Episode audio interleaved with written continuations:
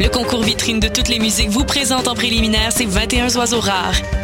Du 19 février au 3 avril, c'est au Francouverte que ça se passe. Faites le plein de nouveautés musicales au sympathique Lion d'Or et découvrez trois artistes et formations par soirée ainsi qu'un invité surprise. Soyez au rendez-vous afin de contribuer au choix des neuf demi-finalistes. Pour tout savoir, visitez francouverte.com. Les Francouvertes, une présentation de SiriusXM.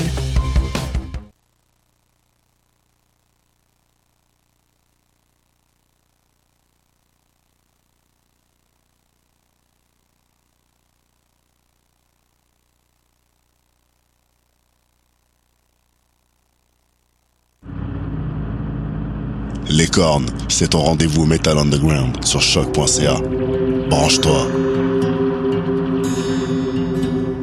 Tous les mardis à 20h au Théâtre Sainte-Catherine, c'est la soirée Art Machine. Venez découvrir le show le plus éclectique en ville. Humoristes, musiciens, clowns, artistes burlesques et autres what the fuck se partagent la scène du Théâtre Sainte-Catherine. Venez vivre avant de mourir. le tout est accompagné du house band The Firing Squad. 10 prix régulier, 7 prix étudiant. Le Théâtre Sainte-Catherine est situé au 264 Sainte-Catherine-Est, à deux pas du métro Berry-UQAM. Les portes trouvent à 19h30, show 20h. Art Machine. Voyage au bout de la nuit, c'est ton émission d'ambiance nocturne sur le Nightlife Underground montréalais. Découvertes musicales, chroniques culturelles et idées de sortie pour divertir tes nuits urbaines. Voyage au bout de la nuit, c'est l'émission nocturne de choc.ca. Bonsoir ou bonjour, c'est Oxpo Puccino et vous êtes sur les ondes de choc. c'est pour ça que ça bouge comme ça. Oh, fucker, c'est ça.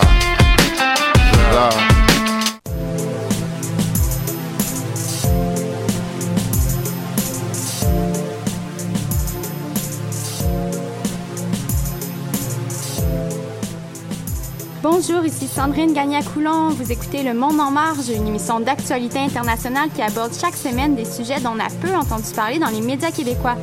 Aujourd'hui à l'émission, comme chaque semaine, le bulletin insolite de Raphaël Delapré. Salut Raphaël. On, euh, on revient sur le contrat à vie qui lie désormais le président, le président Xi Jinping aux Chinois avec Sabrina Cheki. Salut Sabrina. Salut Sandrine. Raphaël Perrault nous explique les élections en Colombie. Salut Raphaël. Et on fait le point sur la situation politique au Népal et sport avec Martin Gariepi qui nous parle des Jeux paralympiques. Salut.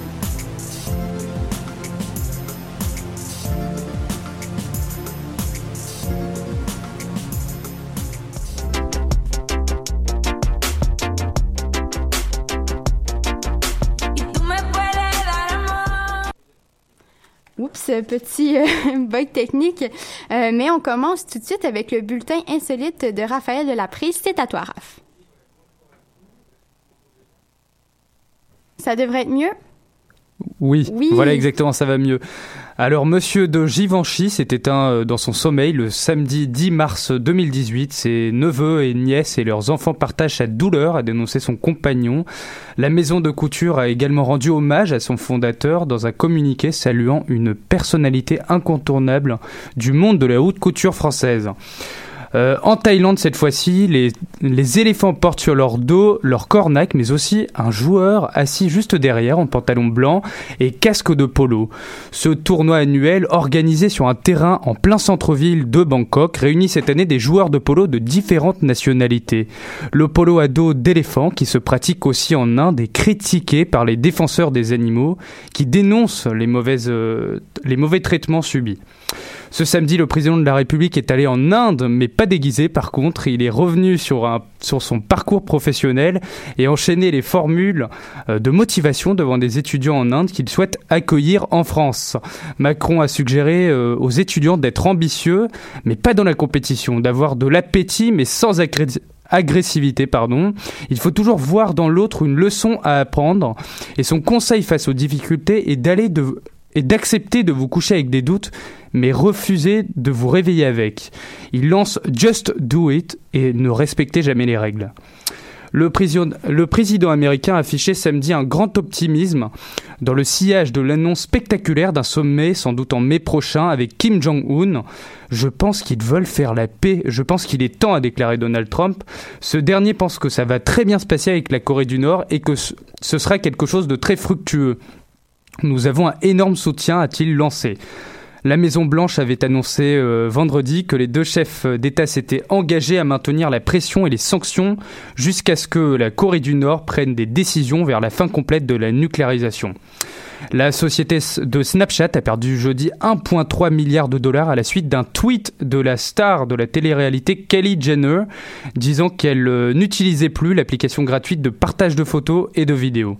Voilà, c'est la fin du journal insolite. Merci à vous. Merci Raphaël. Sabrina, le président euh, chinois Xi Jinping a obtenu ce dimanche la présidence à vie grâce à une révision de la constitution chinoise. Alors oui, en effet, le Parlement chinois a cette semaine euh, aboli euh, la disposition euh, constitutionnelle qui limitait la fonction présidentielle à deux mandats de cinq ans, ce qui permet donc au président Xi Jinping de rester chef d'État à vie s'il le souhaite. Un vote qui a été quasi unanime puisque 2964 des 2969 députés présents ce jour-là ont voté pour. Il y a eu 21 autres amendements qui ont été votés ce jour-là. c'est les premiers amendements à être votés depuis 2004 et c'est on en a eu euh, des, des assez loufoques quand même. Est-ce qu'il y en a certains qui se démarquent? Oui, parmi ces amendements, on retrouve euh, l'inscription de la pensée de Xi Jinping dans la Constitution, à savoir que par exemple la fin de la libéralisation politique est au cœur de la pensée du dirigeant. Il a certes d'autres thèmes pour décrire la chose, mais c'est euh, ce qu'on comprend. Euh, selon lui, je cite, Tout doit être placé sous la direction du parti, que ce soit les organisations du parti, le gouvernement, l'armée, la, société civile, et ce, quel que soit l'endroit où l'on se trouve. Beaucoup considèrent la démarche de Xi Jinping comme euh, la simple continuité de tout ce qu'il a fait jusqu'à présent. Les membres du PCC, du Parti communiste chinois, qui participaient à la session annuelle de l'Assemblée nationale populaire, ont déclaré que ce changement constitutionnel était l'idéal pour la prospérité du pays et qu'ils avaient eu tous l'approbation du peuple, que la Chine avait de la chance de disposer d'un dirigeant de l'envergure de Xi Jinping.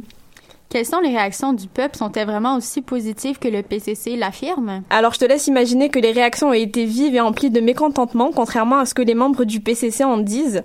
Les Chinois ont comparé leur situation politique à celle de la Corée du Nord et ont traité Xi Jinping de Mao 2.0, pardon. Et ça alors même que la, la réforme n'était qu'au stade de proposition.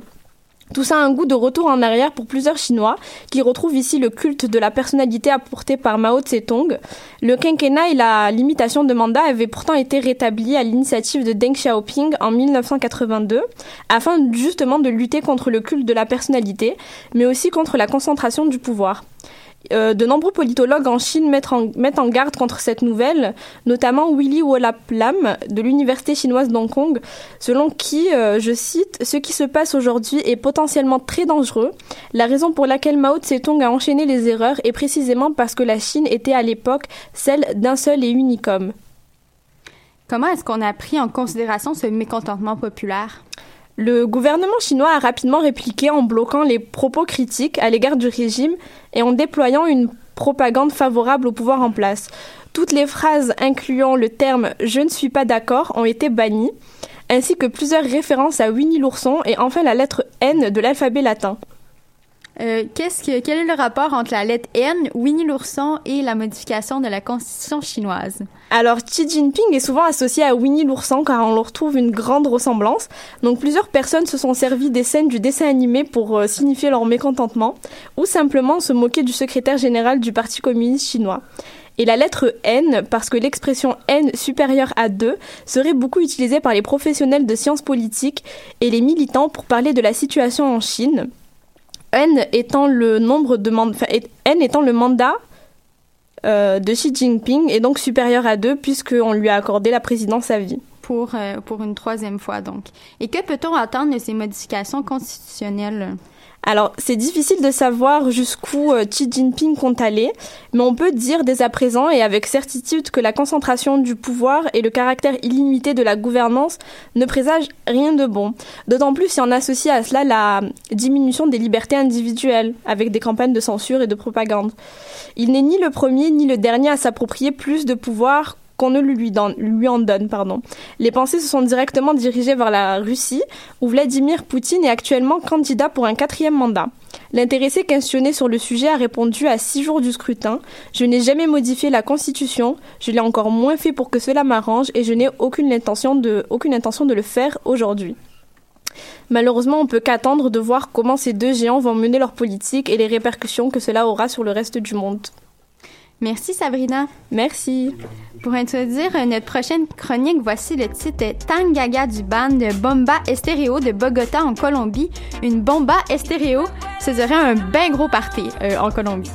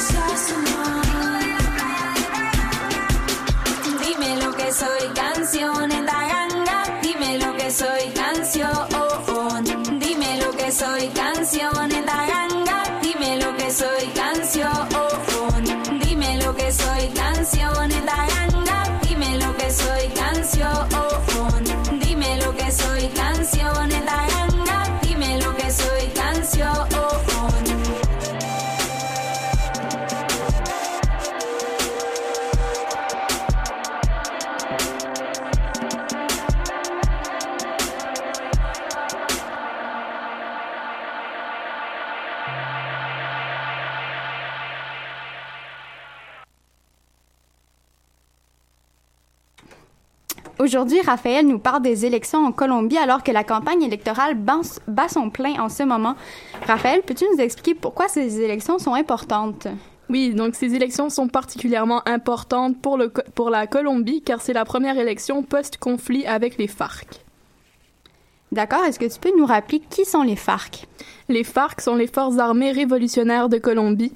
Ce sont des marxistes ayant mené une guérilla contre le pouvoir colombien depuis 1952. À l'origine, les FARC étaient des milices paysannes. Euh, suite à une guerre civile appelée la Violencia qui coûta la vie à 200 000 à 300 000 personnes, des milices d'autodéfense paysannes proches du Parti communiste se sont regroupées afin de donner naissance aux FARC. Le leader historique des FARC se nommait Manuel Marulanda. Il est décédé de cause naturelle en mars 2008. Au départ, les FARC se finançaient avec un impôt révolutionnaire prélevé sur du bétail. Par contre, ils ont ensuite obtenu leur financement avec des taxes sur la cocaïne et des enlèvements contre rançon. Les FARC avaient donc des liens avec les, les narcotrafiquants colombiens, oui. Oui, donc les, les guérilleros des FARC ont passé des accords avec les narcotrafiquants afin d'obtenir une partie de leurs revenus en échange de territoires qui étaient sous leur contrôle.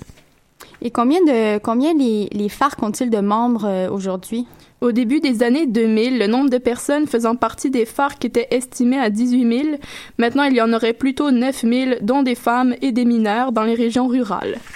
En 2016, il y a eu, je pense, un traité de paix euh, entre le gouvernement colombien et les FARC, c'est bien ça? Oui, euh, il y a eu deux tentatives. La première tentative afin de faire adopter cet accord fut refusée par le Congrès, mais la deuxième a été acceptée. D'ailleurs, le 2 octobre 2016, il y a eu un référendum populaire à ce sujet. Par contre, la participation à ce référendum était très faible, avec un taux de participation de 37,28% Dans ce 37% 50% des votants se sont exprimés contre la paix avec la guérilla des FARC.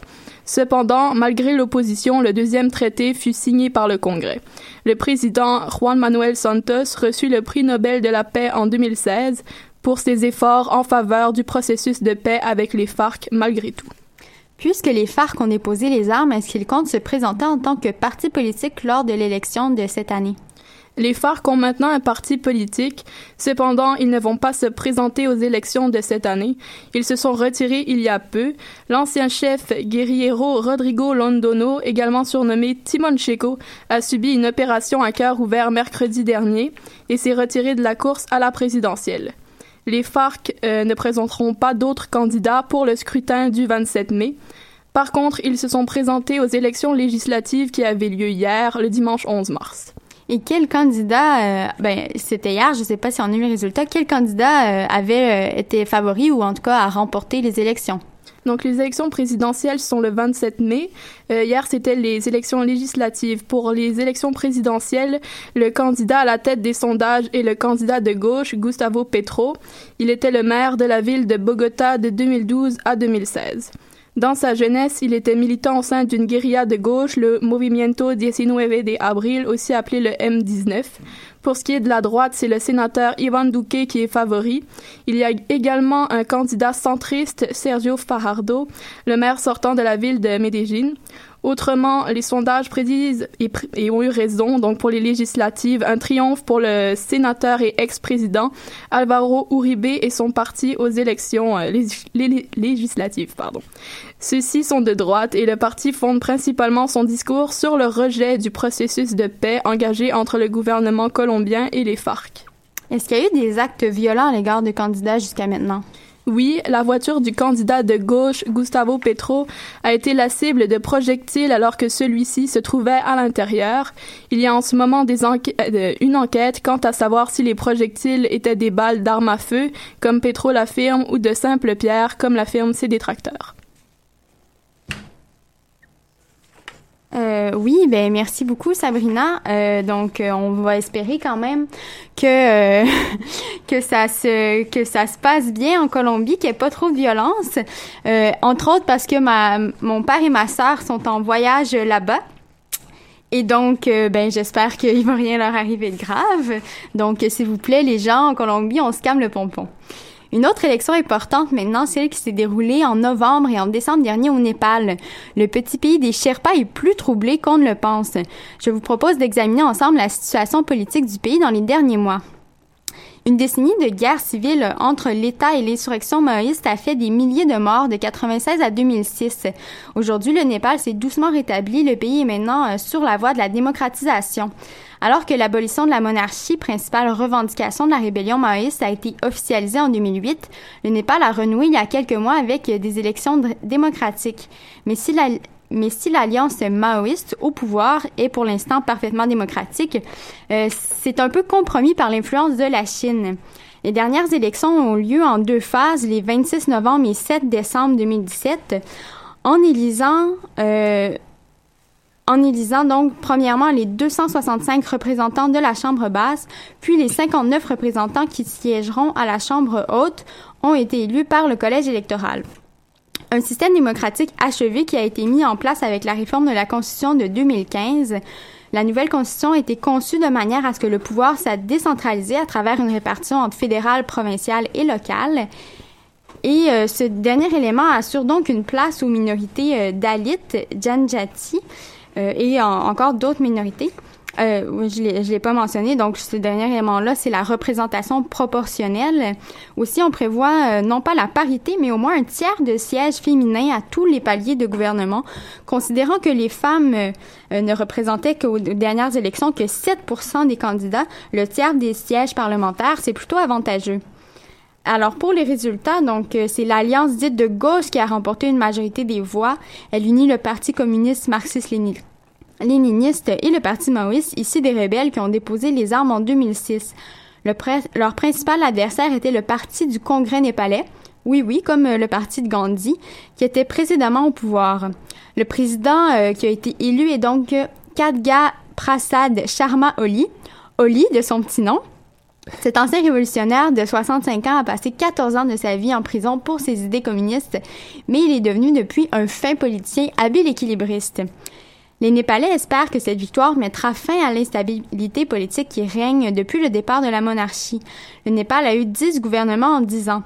Le gouvernement connaissait une baisse de confiance dans les régions touchées par le grave tremblement de terre de 2005 qui avait fait 9 milliers de morts et beaucoup de dommages. La reconstruction se fait encore attendre dans bien des villages. Le Népal euh, est, toujours un pays très pauvre. Il y a 31 millions d'habitants. Et aussi, euh, entre autres à cause du tremblement de terre, il y a un fort taux de chômage qui pousse beaucoup d'hommes à s'exiler en Inde pour travailler. Euh, le résultat de cette élection était vraiment significatif pour l'équilibre des pouvoirs dans la région asiatique. Alors d'un côté la Chine et de l'autre l'Inde, deux pays qui ont des relations internationales importantes avec le Népal et qui rivalisent pour étendre leur influence économique. En théorie, la victime de l'Alliance communiste était favorable à la Chine, mais les dés ne sont pas encore joués. La stratégie de la Chine, c'est euh, celle qu'on appelle le collier de perles, c'est donc d'encercler l'Inde en se positionnant dans les pays et les îles voisines. Et c'est pour ça qu'entre autres, le Népal est un, pays, un allié stratégique, euh, tout comme le Pakistan et le Sri Lanka, qui font partie des euh, projets du président chinois Xi Jinping de financer des infrastructures pour renforcer les liens diplomatiques. Selon Al Jazeera, le nouveau gouvernement communiste espère attirer les investissements chinois pour construire de grands barrages hydroélectriques et des chemins de fer à travers l'Himalaya. Cependant, le financement chinois vient sous forme de prêts qu'il faudra rembourser un jour et même en nature. C'est ce qui s'est passé au Sri Lanka aujourd'hui. Bon, en nature, euh, quand je parle en nature, c'est que le Sri Lanka euh, a dû céder le contrôle de son port euh, d'Abam Toa pour 99 ans. Donc, hmm. la Chine a carrément à cause de, ce prêt-là, dans le fond, euh, c'est vraiment accaparé euh, carrément un territoire. Et quant à l'Inde, là demeure la principale voie d'approvisionnement du Népal. Et euh, sans, sans l'Inde, vraiment, le Népal serait coupé du monde. Il y a aussi beaucoup de similitudes culturelles entre les deux pays. L'Inde, c'est la destination numéro un de la main-d'œuvre ouvrière népalaise. Et le pouvoir d'influence de l'Inde sur le Népal a été clairement démontré lorsque, en 2000, comme je vous disais, c'est une voie importante pour les marchandises euh, au Népal. Et euh, quand, en, 2015, insatisfait de la Constitution, l'Inde a imposé un embargo sur euh, les importations de pétrole et de nourriture, ça a vraiment durement touché la population. D'autres se questionnent sur l'alliance de gauche qui a été portée au pouvoir et sur la profondeur de leur programme politique qui porte surtout sur le développement. Peut-on d'ailleurs vraiment qualifier ces partis de gauche? Donc oui, ça se dit maoïste et communiste, mais euh, c'est des membres qui ont quand même une influence économique très importante dans les banques, les hôpitaux. Donc, ils ont des parts de marché. Euh, ils possèdent aussi euh, des compagnies dans le bâtiment, donc peut-être une future commission Charbonneau au Népal par rapport à ça. Et, et donc, il y a un professeur de sciences politiques qui s'appelle Krishna Kanal, cité aussi dans Al Jazeera, qui pense que le programme de l'Alliance de gauche, c'est plutôt populiste et elle vise avant tout le pouvoir. Et euh, bon, la, solidité de cette alliance-là est aussi mise en doute. Les maoïstes ont fait une campagne sur l'identité qui était favorable aux minorités, tandis que le parti euh, marxiste-léniniste s'oppose à des politiques ethniques. Donc, il y a déjà une tension là, à ce niveau-là. Mais quand même, cela n'enlève rien à l'exploit de l'Alliance d'être la première entité communiste élue à la tête d'un pays, élue démocratiquement, oui, à la tête d'un pays euh, dans le monde. Donc, pour ça, c'est quand même une première. On s'en va en musique avec Ori Kelly Ragun Vera, une chanson aux accents de Bollywood qui regroupe des artistes népalais célèbres. Après la pause musicale, on parlera sport avec Martin.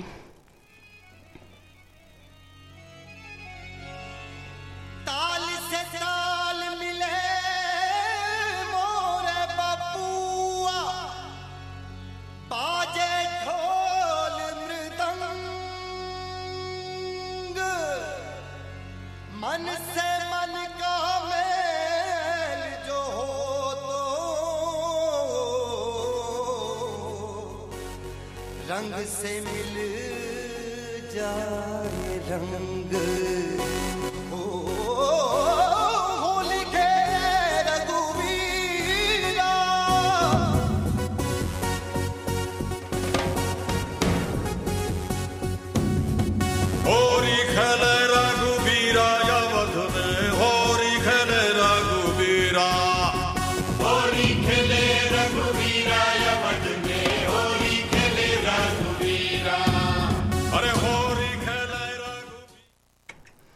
Donc après euh, ce petit interlude musical, euh, on revient avec Martin. Martin, les Jeux paralympiques d'hiver euh, se sont ouverts ce vendredi dernier à Pyeongchang. On en a toutefois peu entendu parler. Il faut pas se mettre la tête dans le sable. Tout le monde le sait, les Jeux paralympiques, c'est un peu le parent pauvre, malheureusement, du mouvement olympique. Et je trouve ça assez triste pour tout te dire. Je suppose que les gens n'ont dû que pour les Jeux olympiques. C'est exact. À chaque fois, c'est un peu la même chose. Donc, à chaque quatre ans, que ce soit en hiver ou en été, ben, le monde arrête de tourner euh, pendant les soi-disant vrais jeux, entre guillemets. Tout le monde ne parle que de ça. Évidemment, on vibre au rythme des performances des athlètes. Avec le décalage horaire, on se couche à des heures de fou.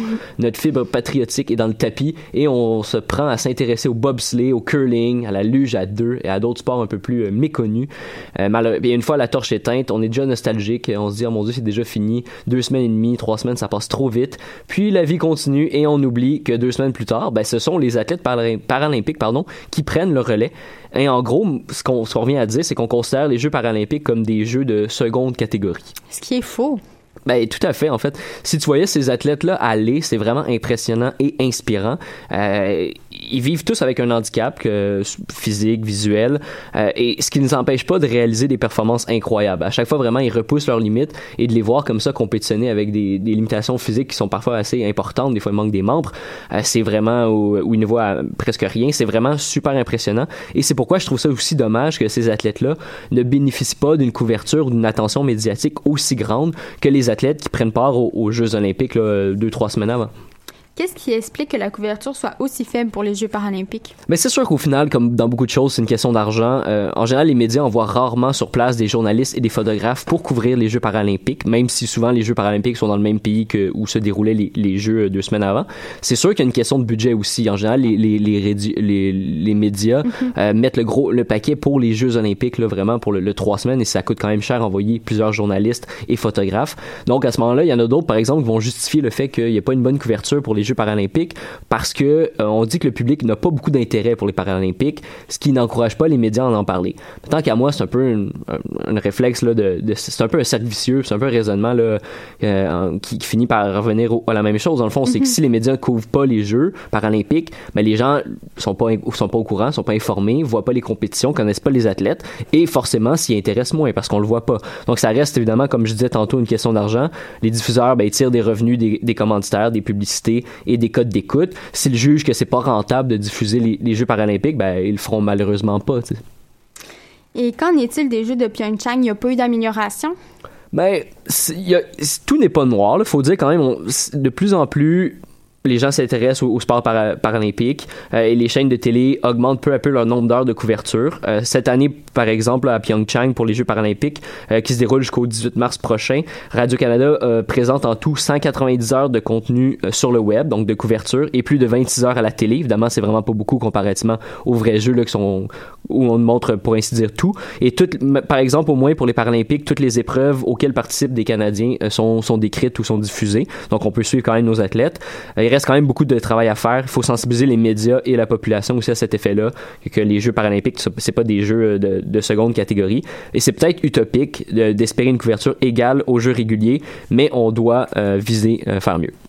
En terminant, si tu nous parlais un peu des Jeux olympiques de Pyeongchang pour le bénéfice de nos auditeurs.